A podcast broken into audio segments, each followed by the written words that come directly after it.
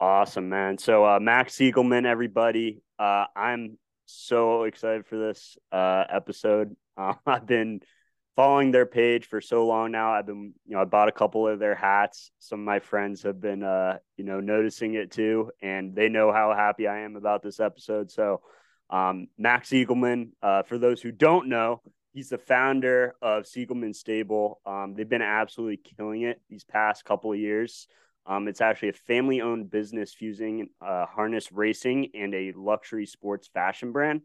Um, where also a portion of all the proceeds go back to numerous therapy groups. So, um, really killing it as far as the intersection of sports and, and business and, and, fashion. So, Max, uh, thank you so much for for stopping by, and uh, I'm I'm super super hyped up, man. So no, I appreciate you having me, and uh, it's a good looking hat you got on. So uh, I think I'm in a, in a good space already. Yeah, man. I like I said, so I'm actually pretty picky with hats too. So I always wear hats, and I've been trying the foam trucker hats. Uh, you know that I I still wear those on occasionally, but when I found, um, I think the first time I saw Siegelman Stable was uh was the Kylie Jenner picture. I saw that, and then I saw, you know, Aaron Judge wearing it. I saw Future wearing it, and I was like, man, this is uh, and I I like the fit. Like the fit's the biggest thing for me. Like it just yeah. fits nice.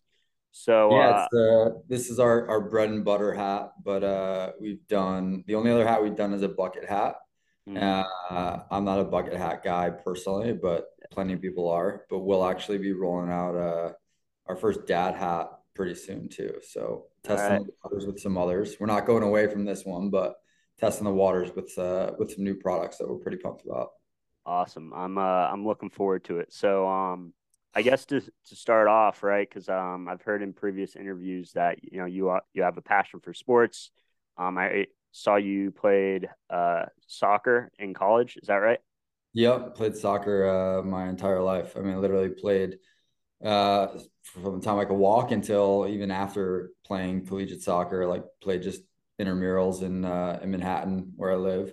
Uh, and then when COVID hit, I stopped playing, and I kept saying over and over to everyone that I need to get back into a, a league. So, yeah, it's, it's where it started. My dad actually played uh, soccer in college as well, and almost went pro, and I guess decided to uh, train racehorses instead. Damn. That's crazy, man. That's that's pretty that's pretty legit. So you almost won pro too.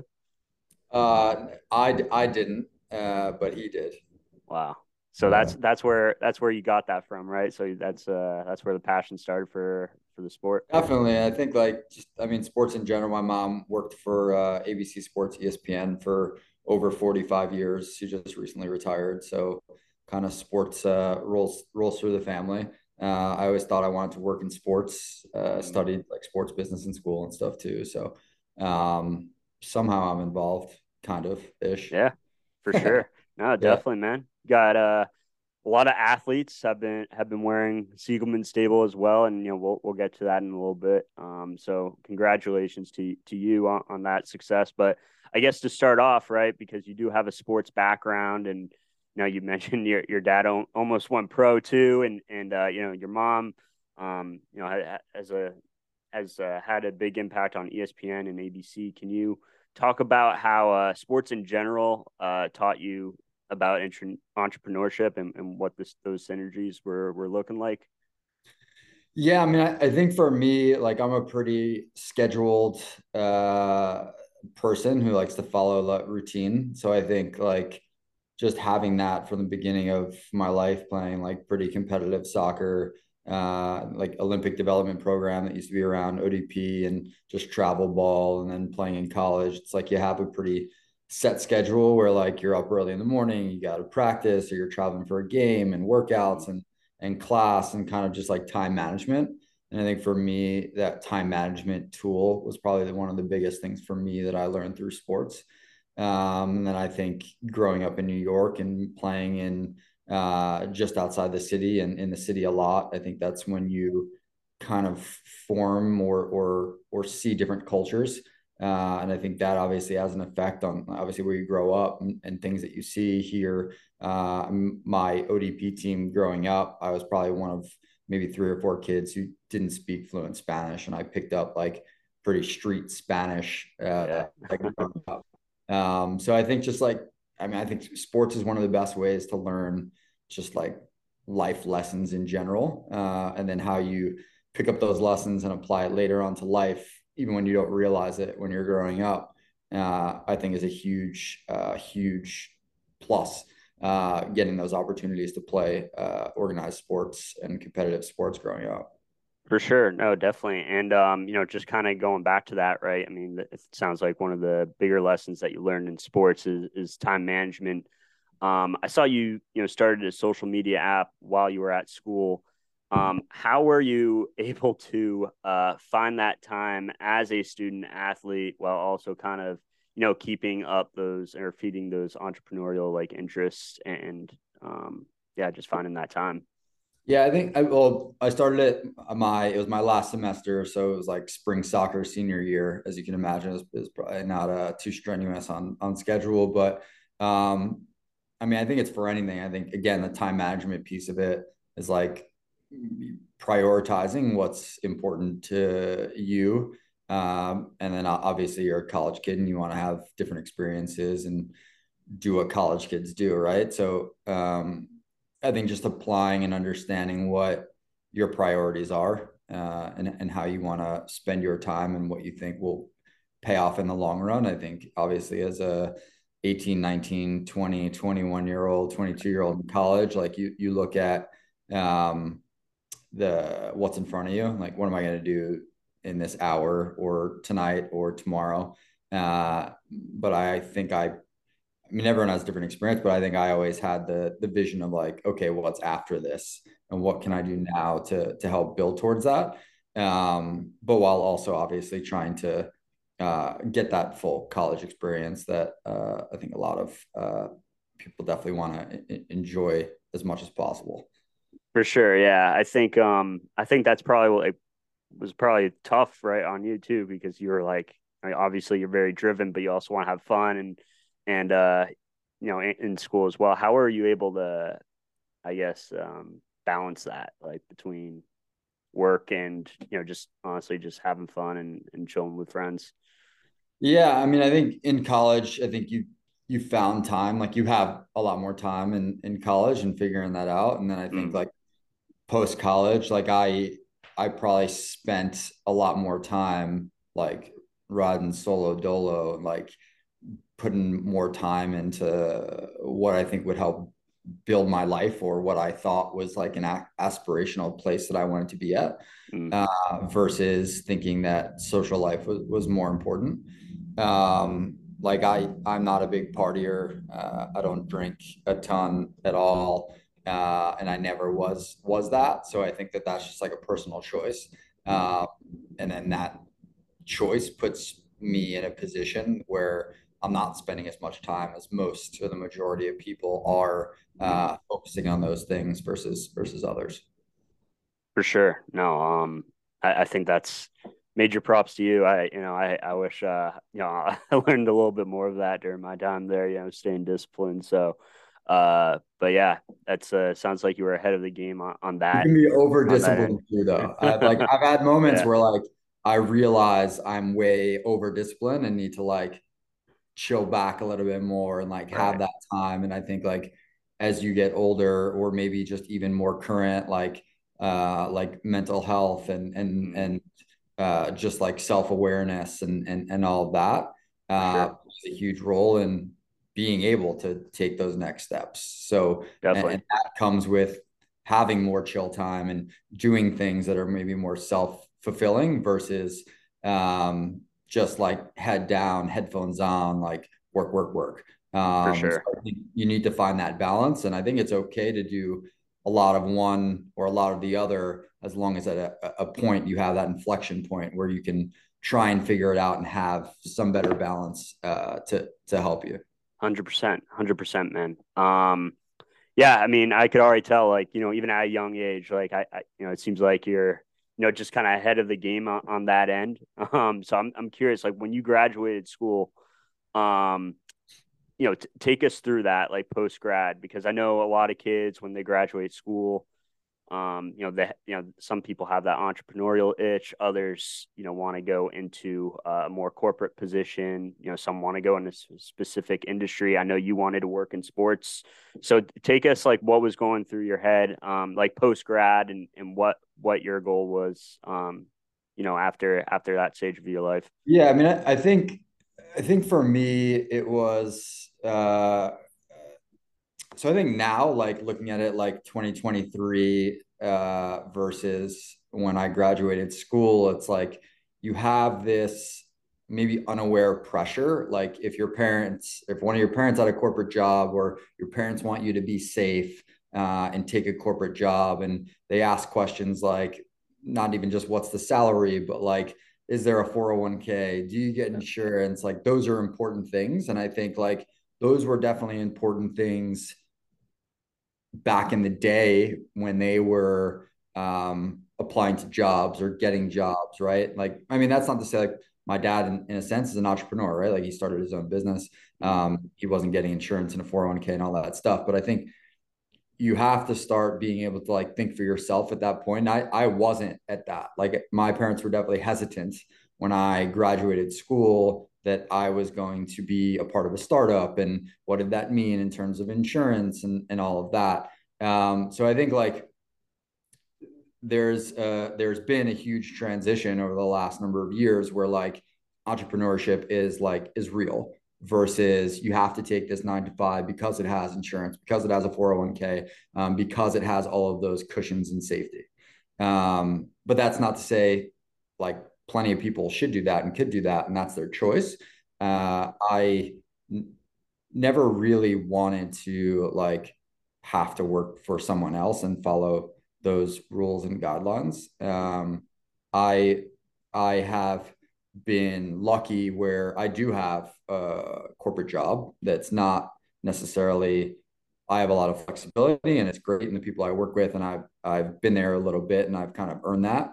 Um, and they don't question you about what you're doing on the side. And that was spoken about when I first joined there a number of years ago. Um, so I think like, and back to the sports thing is like when I graduated and I started working, I lived at home for two years after school to save money. I um, continued though to stay on track in terms of like I got up at like 5:30 in the morning. I went to the gym for an hour and a half because that was relatable to my schedule before from college soccer, where you'd get up early in the morning, you'd go work out, or you'd go to practice and you'd go to class. So I got up early in the morning. I went to the gym. I then went to my office. You know what I mean? And then just like worked and worked and worked. And you lived at home, so it's like your social life isn't hundred. Uh, it's more like twenty percent. Uh, and yeah. uh, but for me, I think like in college and when I, I tore my ACL uh, going into my sophomore year and redshirted, like I kind of found uh, like a personal journey for me through fitness. And through fitness, I would say for the first six years or five years post graduating school, uh, the majority of my relationships in business came through fitness. Uh, so that is another was another reason that I wanted to continue that kind of like lifestyle. Uh, like LL Cool J was a, a co-founder and investor in our company, and I wouldn't have met him unless I went to the gym at 5:30 in the morning and talked to his boxing coach, who introduced me to him, and and kind of led down that road, right? So, right. Um, just connecting those dots for me, that that's kind of how I adapted or, or transitioned from like college life to uh, professional entrepreneurship. Wow, that's that's really interesting. That like the so it sounds like um your ability to make connections was through fitness um even professionally or personally. Yeah definitely um, it definitely started that way. Okay. Uh, i mean and some of my best friends uh, now that i've made after school or af- after college and high school like came through that. Uh, that's not their profession necessarily all of them like in the fitness world but ha- they kind of had that same mentality um, and and you kind of had that in common. It's definitely was a big piece of my uh, networking ability in the beginning of uh, my professional, I guess, career.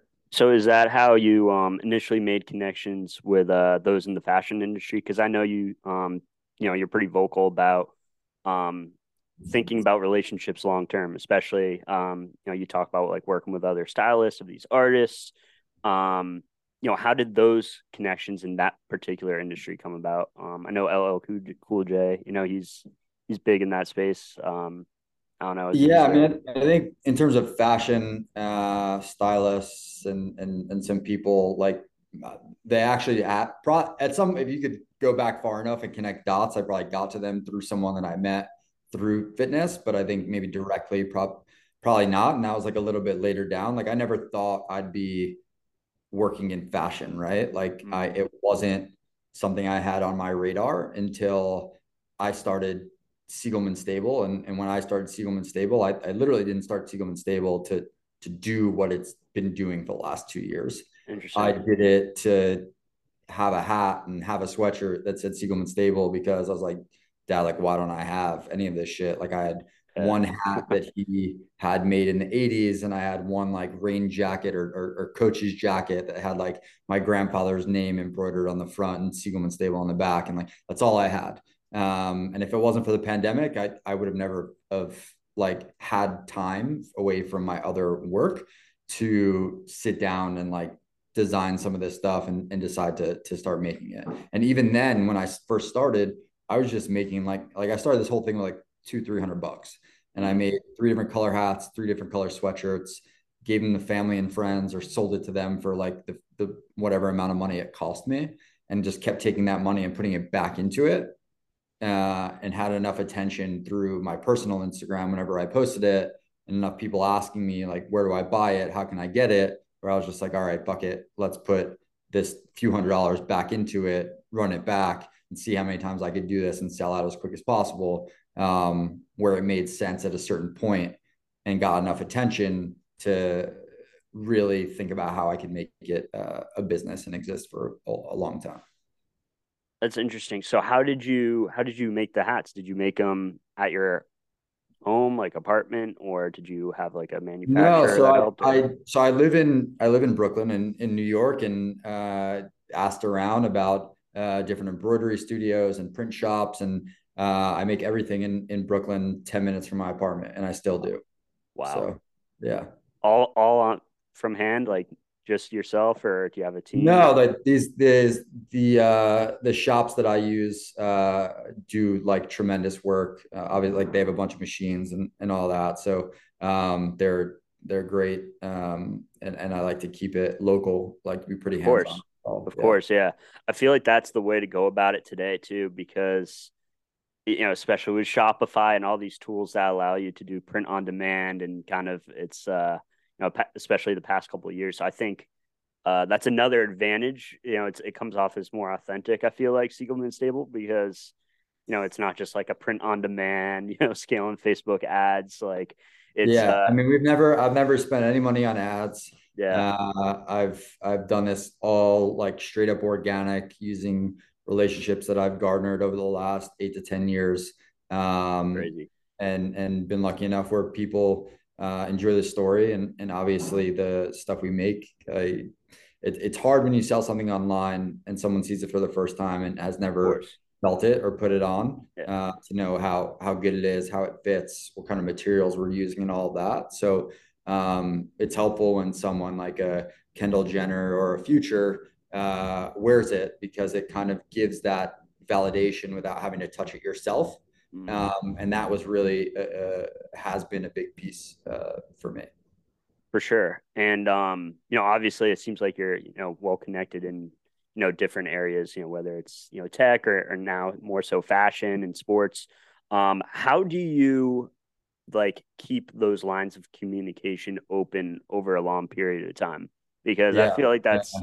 Really really tough. Um, if you ask uh, any of my closest friends or family, I say this all the time: is I try and talk to 150 people a day, whether that's on a phone call, a text message, an email, uh, Teams mess, like whatever, mm. Instagram DM, Twitter, like whatever.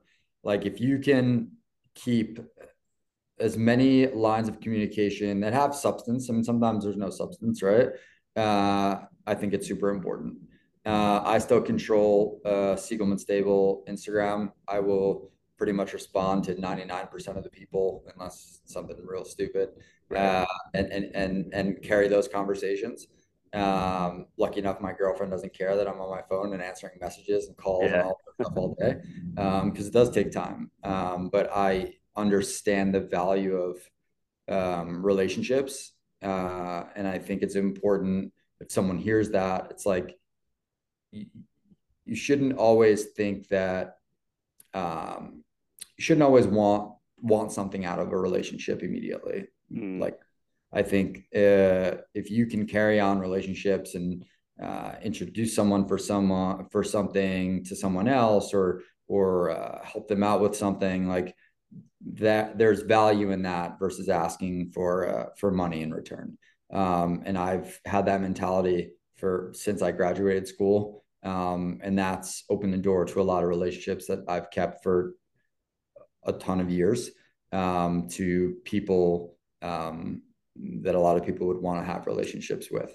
Uh, I, I, don't ask uh, for, for, a lot, and then I finally had something with which is Siegelman Stable to offer someone, whether it's a hat or a sweatshirt or whatever it is, and and and have them be able to be happy to support uh, that, which has been which has been great. Oh man, that's uh that's awesome, and I think that's uh it's challenging to do that, right? Like especially when you're first starting a brand, and you know it, it's tough because sometimes when you reach out to people, it's like um, you know, sometimes they get a sense of like, okay, what do they want from me? You know, maybe this is yeah. a little weird that he's reaching out, but it, you know, good for you to like keep those lines of communication over the years where it's like, all right, consistent basis um, where it's not like okay they haven't chatted with you 10 years you know and then that you hit them up out of all out of the blue I mean, if that was the, i would never hit someone up i haven't spoken to yeah. ten years you know what i mean right, like yeah. then that relationship isn't isn't bringing value to me or them mm, uh, and I'm, yeah. I'm not i'm not going to be out here begging that's just not my vibe okay. yeah i got you i got you um no that's awesome man I, I think that's that's my biggest weakness so that's why i was asking you you know how you keep those uh, you know, lines of communication. I mean, I think, and um, communication um, is another, like bringing it back to sports is like another thing. I played goalie, right? So it's like mm. 11 v 11, you got 10 players in front of you. You're the last man. You're the one who's communicating which way to move, which way to do everything. So I think like I learned communication is like one of the most important tools through sports. Definitely. Um, again, something else that I carried over, I think, to just life in general. Definitely, definitely. Um, one story I thought was really interesting was uh like the DM that you sent to Virgil Abloh.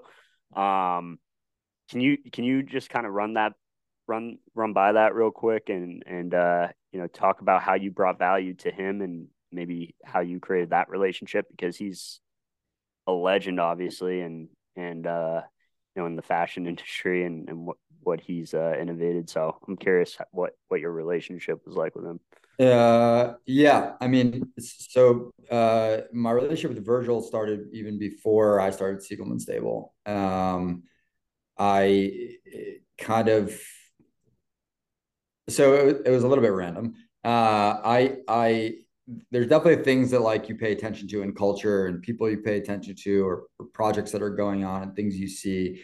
Um, and if you feel that you have something uh, that you can provide to benefit them, whether they're thinking of it or not, uh, I have the mentality of like, fuck it, why not reach out? What's the worst that'll happen? Right. Um, I have so, I had some mutual friends with him, and I mean, I sent him a DM. I didn't think he would ever answer, um, but I understood what he was doing, what he was working on, and I understood what I had in my quote unquote arsenal that I could help him with to add value to the biggest project he was working on at the time. Gotcha. Uh, and I reach out to him. I sent him a DM. I kind of explained it. And a day later, or maybe even a few hours later, he responded and was like, I love this. Like, what's your cell? Started going back on WhatsApp, a thousand text messages and yeah. one sheets and and just like drawing outlines and all that stuff. And um, the next time he was in New York a few weeks or a month or whatever later, um, just like had the opportunity to sit down with him. Um, wow and kind of just show the concept face to face. And that's kind of how it started. We continue to have like dialogue and uh, about other projects and a bunch of other stuff for a few years. And he was someone that I just went back and forth with uh, a bunch on random shit. Uh, shit he wasn't involved with, stuff I wasn't involved with that he was doing. Um, and that was kind of what our relationship was like. Uh, mm.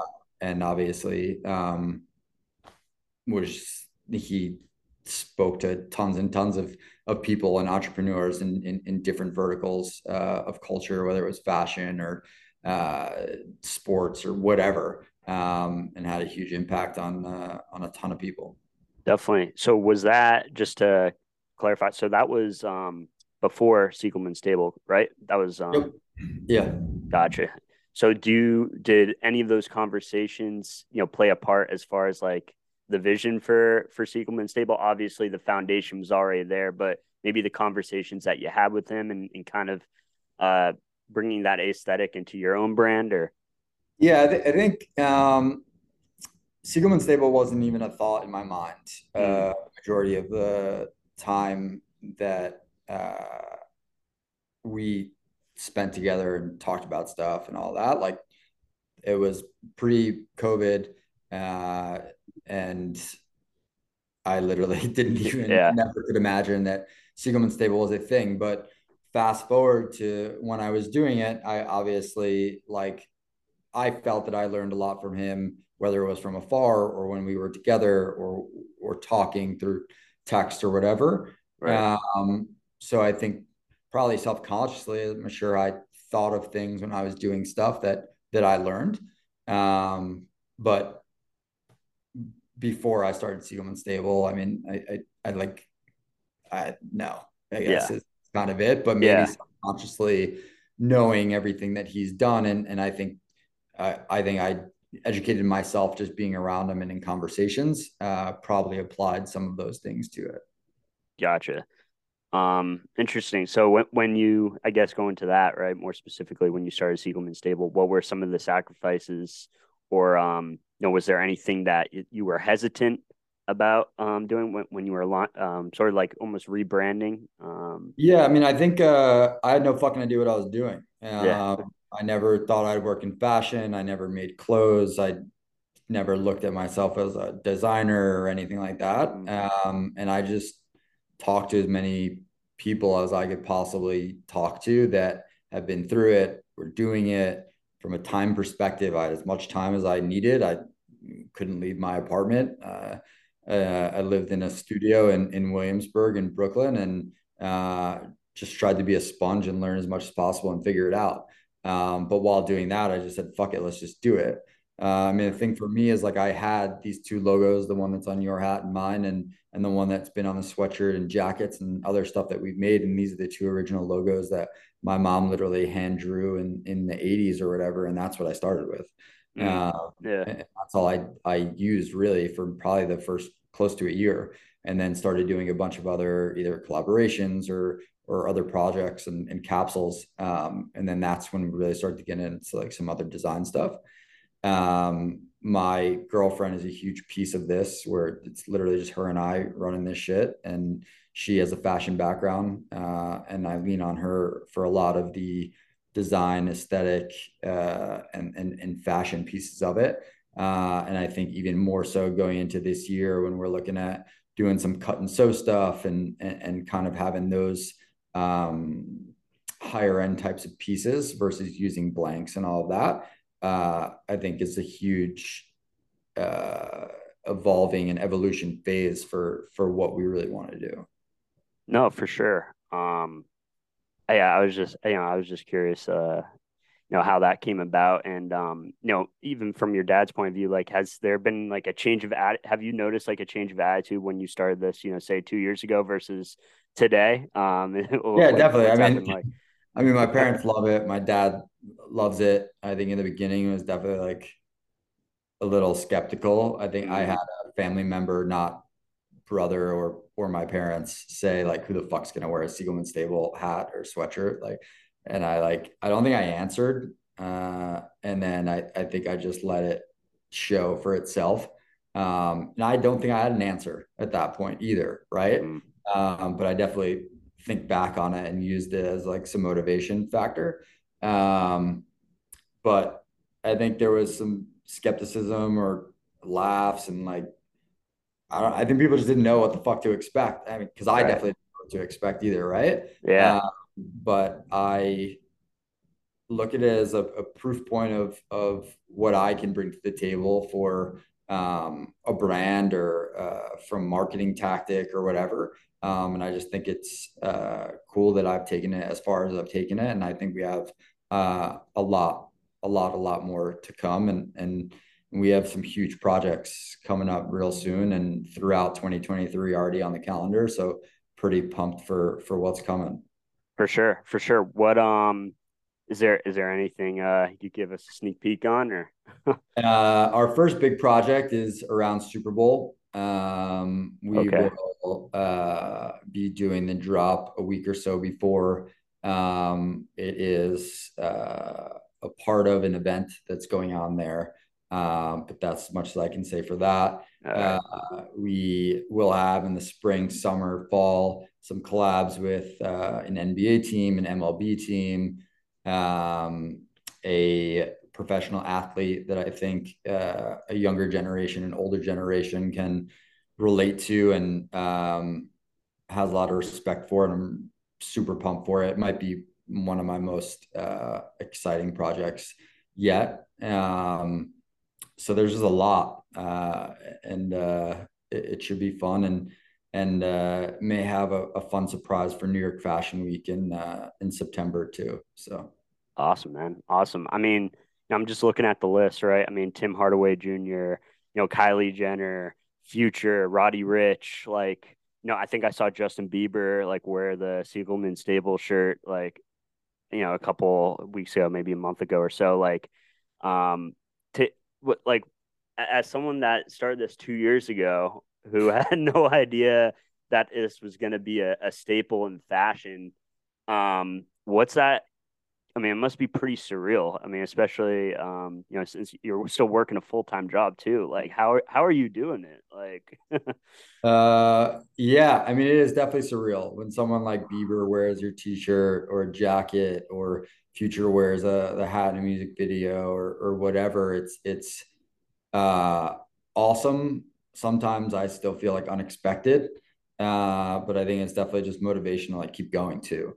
right, Uh, and I think it's cool where these people who are so big can wear it, but it's still kind of a if you know, you know type of course. feel and brand. And like I hear I hear people all the time, whether I know them or not, like, oh, I saw someone in a Siegelman Stable ad and went up to them and talked to them and asked them if they knew you. And they were like, no, they have no idea who you are. Or if they did, they would go into a conversation. It's like almost like it's a networking tool also. Right, Um, and I went out with the with the concept when I really knew that I was going to press on the gas and and and, and lean into this. Um, it's like I wanted to keep it like a early Supreme days um, type of vibe where like I'm not overselling product and making tens of thousands of pieces, um, but uh, and trying to have that resale factor um, because I think that that helps grow business and grow hype and all of that. And we've done a really, really good job at that. If you go into Grailed and you search for I saw that. there's a Yeah, bunch of pieces. Uh, and there's a balance to that. And I think at the end of last year, we were toying with that balance. I think we might have gone too much on one side of the scale versus another and tried to get back. And but I think we kind of figured it out. Um, and uh, I've gotten enough DMs on Siegelman Stable and on my personal where it's like, what are you selling? Five hats? I can never get a hat at the drop. And we and we listened and we we upped we upped quantities of hats we were putting out and we wanted to give people a, more of an opportunity. But if we see resale start to go way too many hats, uh, we had to change our policy to where you can only buy one hat.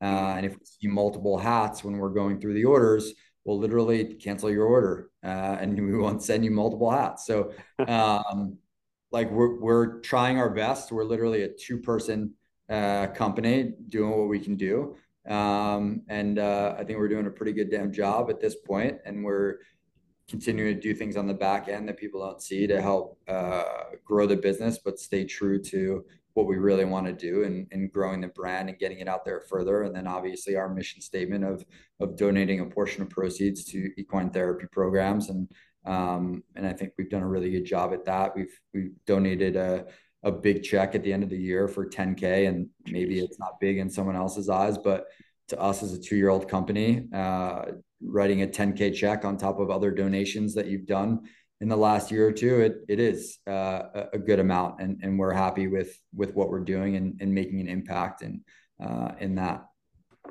for sure no definitely i mean that's I mean, again, it's you know when I heard you started this like two years ago or so, I was like, "Geez, man, this is it's uh pretty epic." So um, but awesome. So I, I saw like uh, with the Kentucky Kentucky Derby, right? I saw that was a goal of yours. Do you think that's something you'll do?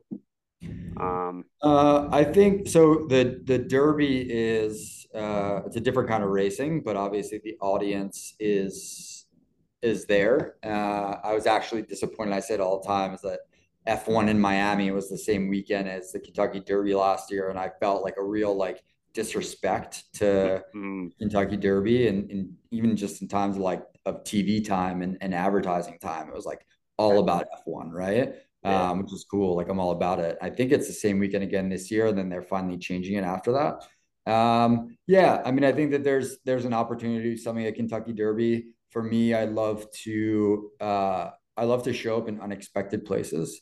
Uh, so horse fans will be at Kentucky Derby, but or I don't know if horse fans are our biggest customer, right? Like I like mm. showing up in Manhattan or in Brooklyn on the street with like my dad and a model, like wearing our new kit, like walking two fucking mini horses in front yeah. of or Manhattan Bridge, right? And like to me, like showing up in unexpected places, being able to grow an audience uh, from a streetwear lifestyle to music lifestyle, sports lifestyle, uh, luxury fashion lifestyle, and kind of bring it all together. Mm. Um, that's been a huge goal of mine, and I want to continue doing that. So, yeah, I think showing up at Kentucky Derby doing something is cool, and, and maybe somewhere down the line. But I think definitely showing up at some more unexpected places and, and sticking out um, is more exciting to me.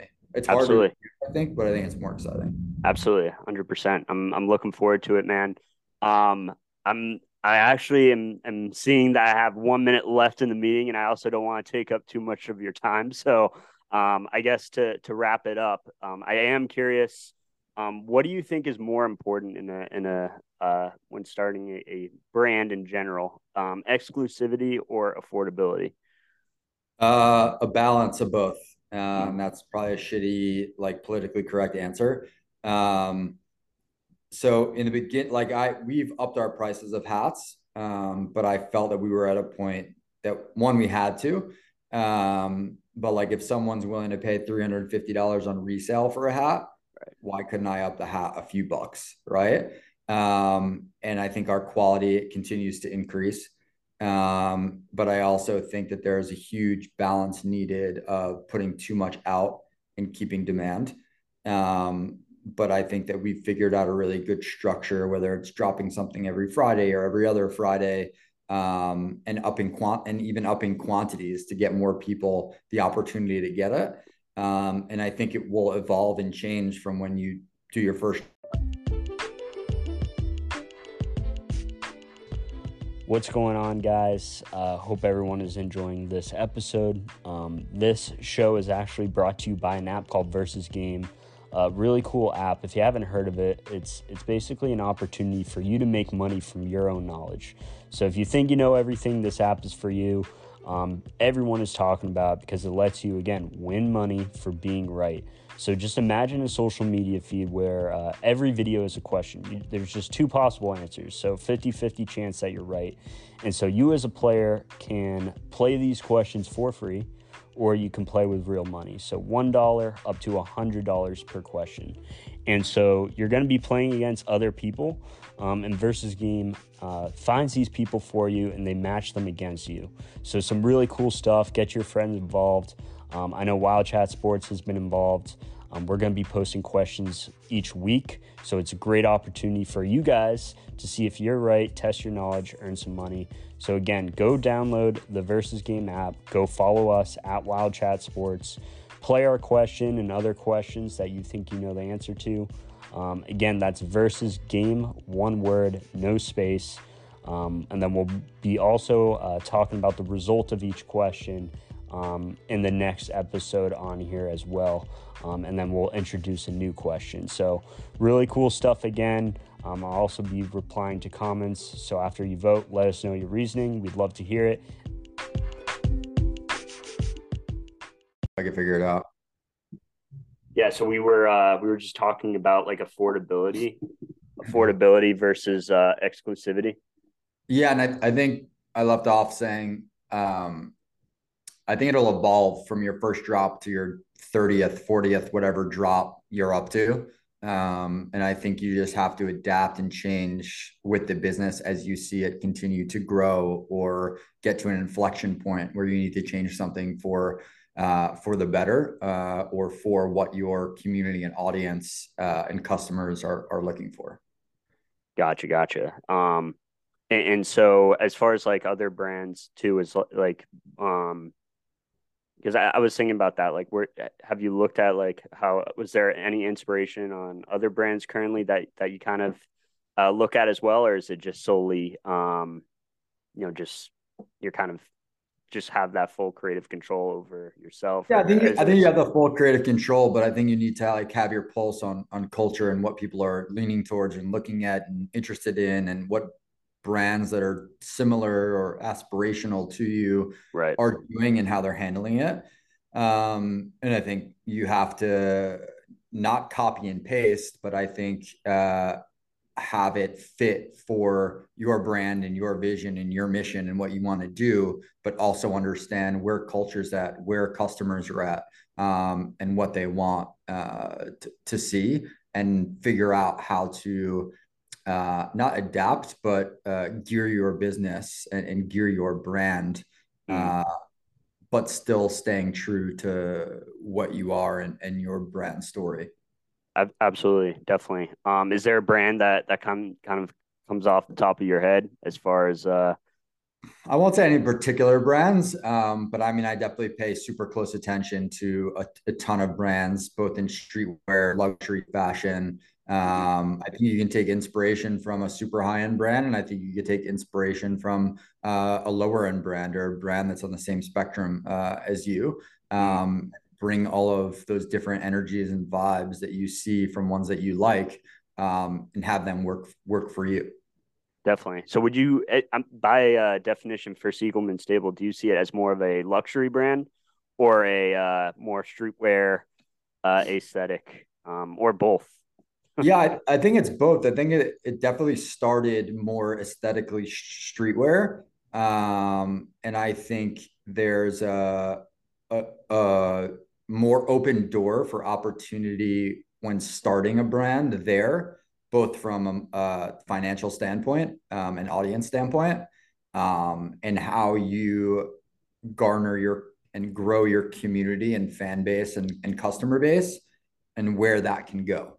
Um, and I think we are leaning um, and continuing, like I said, to to evolve with it and and continue to uh, increase our quality mm. um, and, and, roll out more and more items. Uh, and like I said earlier, like we're starting to do on the back end some of our own cut and sew, and I think yeah. that tends to skew more higher end. It's not necessarily out of streetwear, um, but I think uh, the intersection of high end fashion and streetwear, uh, I mean, climaxed with what we were talking with Virgil and what we were talking yeah. about, right? So um, I think that that'll continue, um, and I think that we just take those uh, those things and apply it to our our vision, um, and I think people will will hook onto it. You're always going to have people who drop off and, and don't love what you do, but I think fuck it, stay true yeah. to what you're doing uh, if it's worked for you. So for sure. Do you think the collaboration with the Spurs too kind of um, made it almost like a more of a made it like more of a luxury brand as well, just because the NBA is is uh, such a big brand? Yeah, just, honestly, I think I think brands at this point in fashion can flex. Uh, mm-hmm. And by flex, I mean like can be streetwear and can be luxury. I think our our Spurs collection was like very, with to me very street, mm-hmm. though the content we created felt uh, yeah. Spooky as fuck, but felt more luxury streetwear. Mm. Um, the way we shot it was like very like Margiela vibe. Mm. Um, but I think when you have a brand, dude, it's 2023. Like I think you can you can go from super streetwear to like tomorrow I can roll out like a leather jacket that's 2500 bucks. Exactly. Someone I think will fucking like it and buy it. Like I, Yeah. I there's just so much opportunity in fashion if if you, are open to flexibility as long as you stay true to your brand. Um, so I don't I, I think the doors are open on all different sides of it for us. Um, and I think you'll see that in the next 12 months for us. Interesting. And, how how did you get the collaboration, or how did you make that connection with the Spurs? Was that a It's all been so connection. organic. I met someone who worked for the Spurs front office uh very randomly in Texas at like a Wow. networking dinner, sat next to him, uh, started talking. We were both interested in fitness. He was training for a triathlon or, or, or a half triathlon.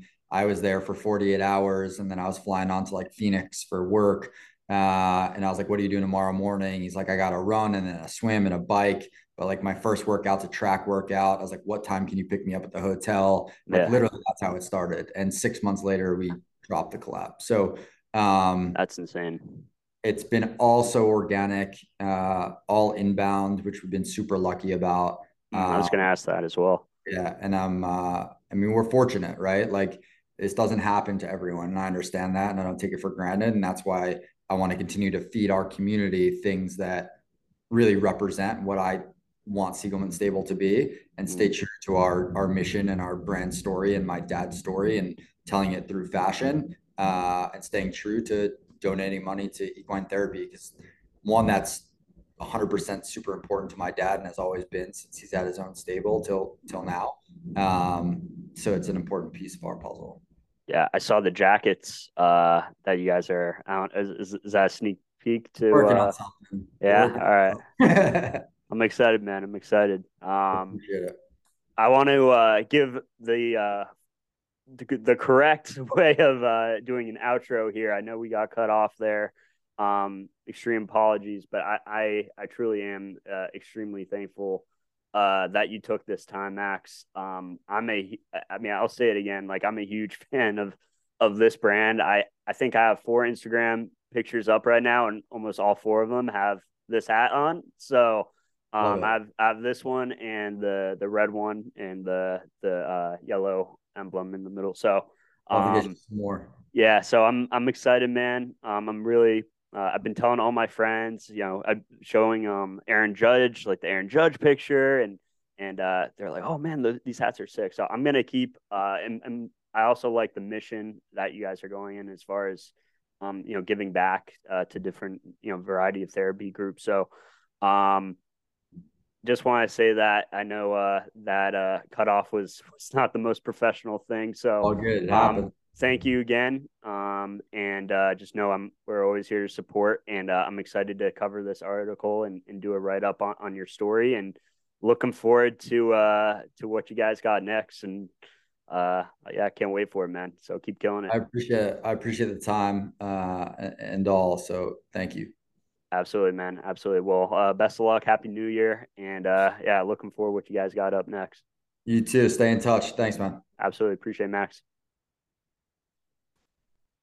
All right. Cool, man. This is uh, this is good. We're good.